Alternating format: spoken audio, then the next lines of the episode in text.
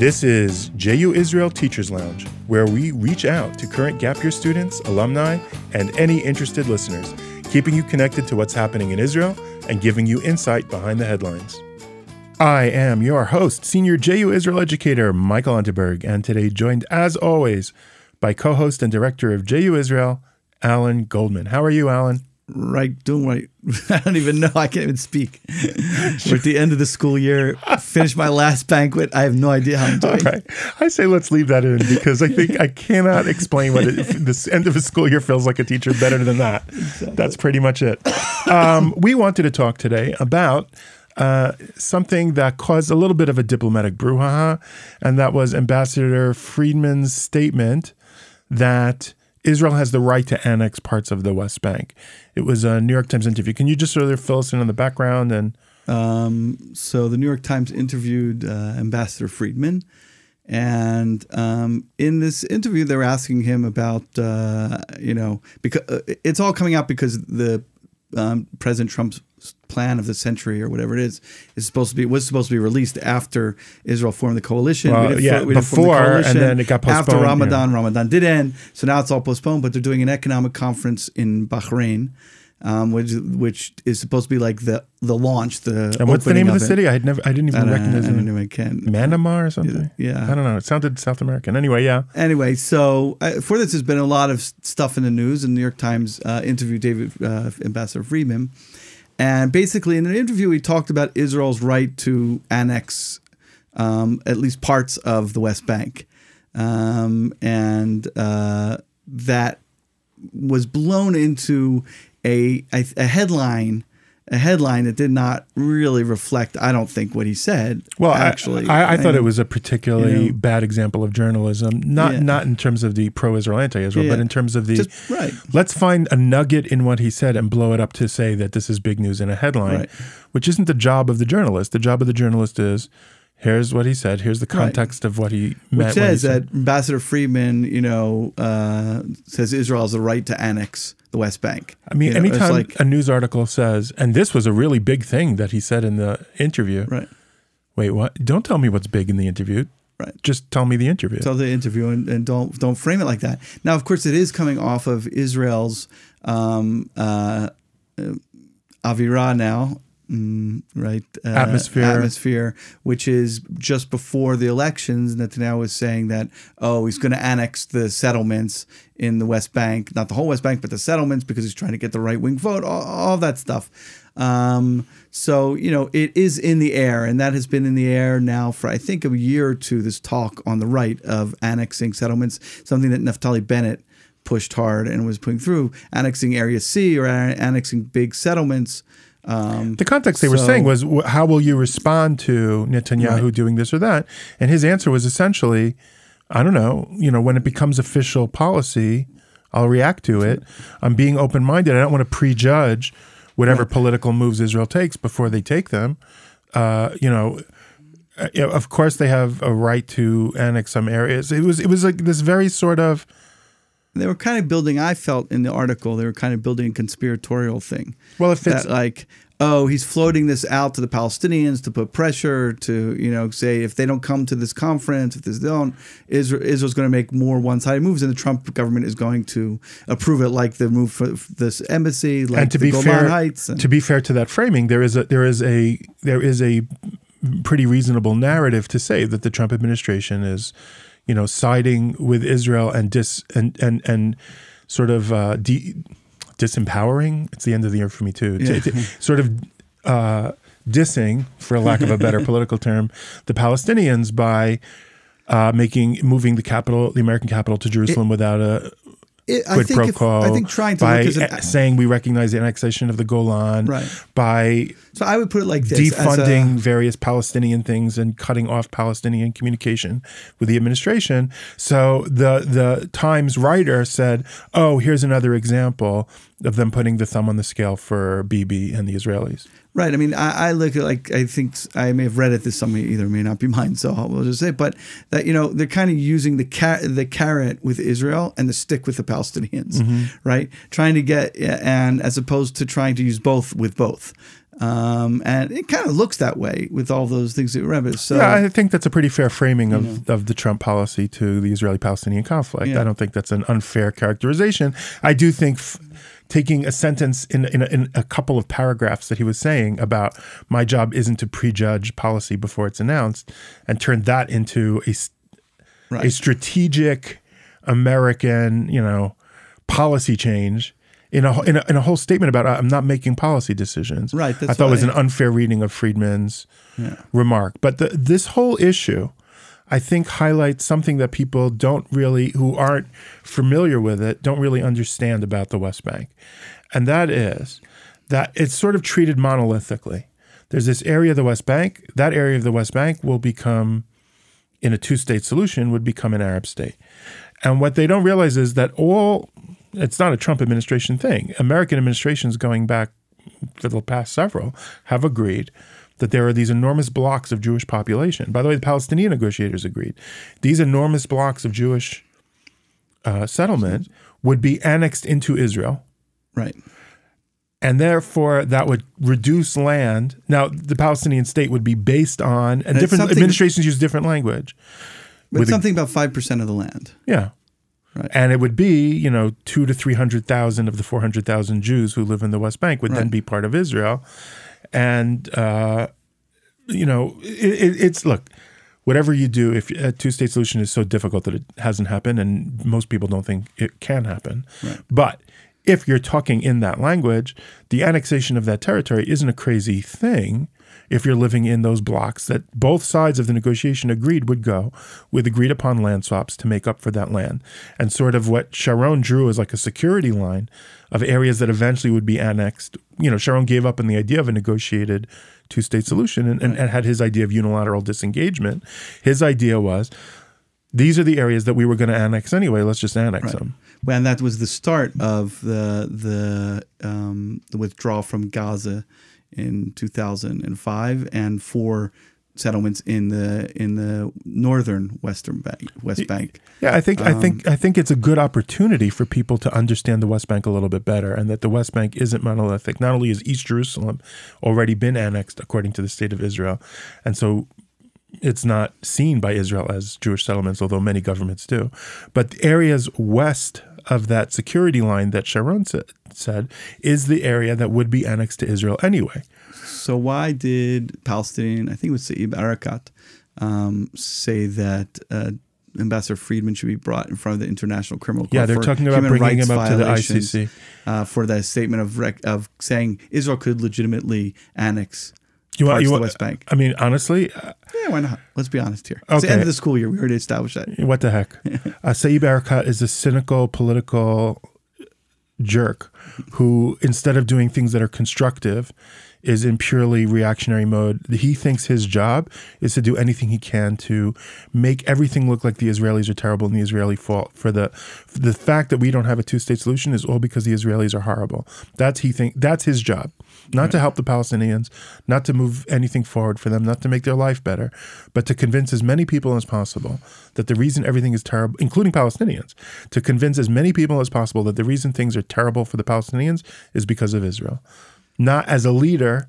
He's not failing as a leader. He doesn't have anything more to do. Fatah doesn't have anything more to do. Abbas doesn't have anything more. I mean, he says this explicitly. I have nothing more to do. I can put my feet up and put my hands behind my head and relax because we've done everything we could to improve lives for Palestinians. Everything else is everyone else's fault. So, so I'll, so I'll say two things um, to to add to that. One is pretty much since the Second Intifada and what I would say the end of the Oslo, um, you know, period. Uh, they've Palestinians have gone back to this green line Mm-hmm. assertion, which means that everything to the green line, everything back to nineteen, you know, June first, Which they don't mean. 1967 borders. Correct, but that's their. They that's don't want to. They don't want four hundred thousand Jewish citizens. Well, they want them out of there. Yeah, and, but re- realistically, But let's say, I mean, Yeah. but that's the, that's their claim. rhetorically, it's easier to talk about the claim green line. is the green line in Well, Jerusalem. Also, They also that's they indicate the forty-eight lines. yeah, also, that's true too. But I'm saying, but that's the right. So anything Yeah. over that, that's one. Number two is it. I, I would say there are some optics that play to their side here. Mm-hmm. sure. Um, uh, not only the decisions that have been made by the Trump administration, but the main people in the Trump administration who are involved in uh, creating the peace plan and um, trying to uh, negotiate, which are um, three three men. Uh, right, Ambassador Friedman, Jason Greenblatt, and Jared Kushner, who are all associated with the uh, Orthodox um, religious Zionist world, all mean, who've had connections with settlements. They are Orthodox Yeah, Jews, yeah. uh, and have connections, but even theolo- not just Yeah. theologically, but politically um, on the same right because that's a, and all have had connections with you know settlements in particular. Ambassador Friedman himself was, I think, the chairman of the Friends of Beit El, um, and uh, so that those are not great optics. Uh, if you're looking from a side of like a uh, a fair Well, that, that's what I'm saying. Saeb negotiator, is in the So- optics business. So Right. anything he has that he can use as optics, that's it. He Exactly. feels his job. And to be fair, I think the Israelis also, to a certain extent, play that same game. In other words, Bibi also doesn't want to change the status quo and create a Palestinian state in the West Bank. And so he also plays the optics game, which is part of what you do in politics. But Bibi also like him or don't like him, also goes around and does diplomacy around the world and makes sure that you know Israeli businesses can make inroads into countries around the world. Hmm. Like he's also doing things to move Israel forward, and Israeli life gets better by you know things that the Israeli hmm. government does. What Saeb Erekat, that's fair. If you want to use those optics to try to make Israel look bad, to put pressure on them, that's fine. Do not put your feet up are you eliminating corruption in your country? Are you making sure that the infrastructure is improving? Are you going to elections and making sure you have a reasonable claim to want people's votes? Are you, you know, what are you doing aside from playing the optics game? Right. And I, I think that's ultimately the tragedy of of Saeb Erekat and his his Right. gang of kleptocrats. So I think I, I'd like to just bring up something that happened last night that um, just shows how complicated this whole issue is. Really, um, the Israeli uh, uh, forces were going into or known as Nablus, also um, to do an operation, and came upon a group of Palestinian police security forces, and wrongly identified the Israelis wrongly identified the the Palestinians and thought they were um, combatants and started shooting on it. A firefight broke out between Palestinians and Israelis security forces. One Who normally was hurt. cooperate quite a bit. No, they are. They do cooperate. Yeah. It was just. It was a mistake. It was. Yeah. A, it was a clear mistake uh, by the Israeli It's an army. odd form of friendly fire, but it is Um, friendly fire. Uh, and yeah, exactly. And so, uh, first of all, it is. I think the opposite is that this doesn't happen more. Is is probably amazing. Um, shows you how much cooperation there is. Um, but it did happen. But I think it's it's also um, was uh, addressed immediately, and you know hopefully will not spark into anything more. It doesn't seem like it's going to spark into anything more, which also shows an ama- uh, amazing amount of cooperation. So when you have on this rhetoric optic level that we're talking about, um, uh, tremendous, um, I think, contention and uh, and conflict in many different ways, conflict of wor- words um, and threats of annexation. That's on that side. You have on, a, on the ground some some very serious cooperation that's happening, um, even in very difficult times. hundred percent. The situations. So status quo, like, the, the status quo is a very tricky, difficult, problematic status quo in the West Bank, and Israelis have a choice. If you want Israel to be a Jewish democracy in our ancient homeland, if we annex the West Bank and give all the people citizenship, you'll have a democracy in the ancient homeland that won't be particularly Jewish, Right. because you'll have so many Arabs. You'll have uh, almost half the population will be Arab. If you annex it and don't give them citizenship, then you'll have a Jewish country in the ancient homeland, but it won't really be a democracy. It'll be apartheid because you'll be treating people legally hmm. differently based on ethnicity. And if we leave the West Bank, or at least most of it, then we'll be a Jewish democracy that has abandoned the heart of the ancient homeland. Hmm. And so, what Israelis generally sort of agree on at this point is we're just going to live with this status hmm. quo, which is awkward and difficult. I, by the way, I know yeah. this is a, a pet issue of the right, and you know, and and Bibi is trying to deal with uh, Bennett by saying, "Oh, let's annex." I think this should be a cause for the left. Let's annex the blocks right, and make everybody and make everybody a there. Israeli. And now, what do you want to do with the rest of it? It's all Arab, or it's mostly Arab. Right. You want to annex that? You want to add Arabs? No. Now, let's talk about de-Israelizing those Right. areas. I think this should be a, a hot issue on the left.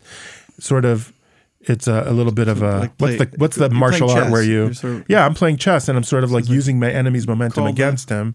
If you want to annex it, let's support or it. call call the bluff. Yeah, let's do it. I mean, I think that uh, Naftali Bennett and those who are talking about this annexing Area C, which is the mostly where the the Ninety-eight percent of Palestinians live Arabs. Yeah, no Area C. Oh no, Area A and B. Yeah, A and B, and ninety eight percent of where Jews live, right.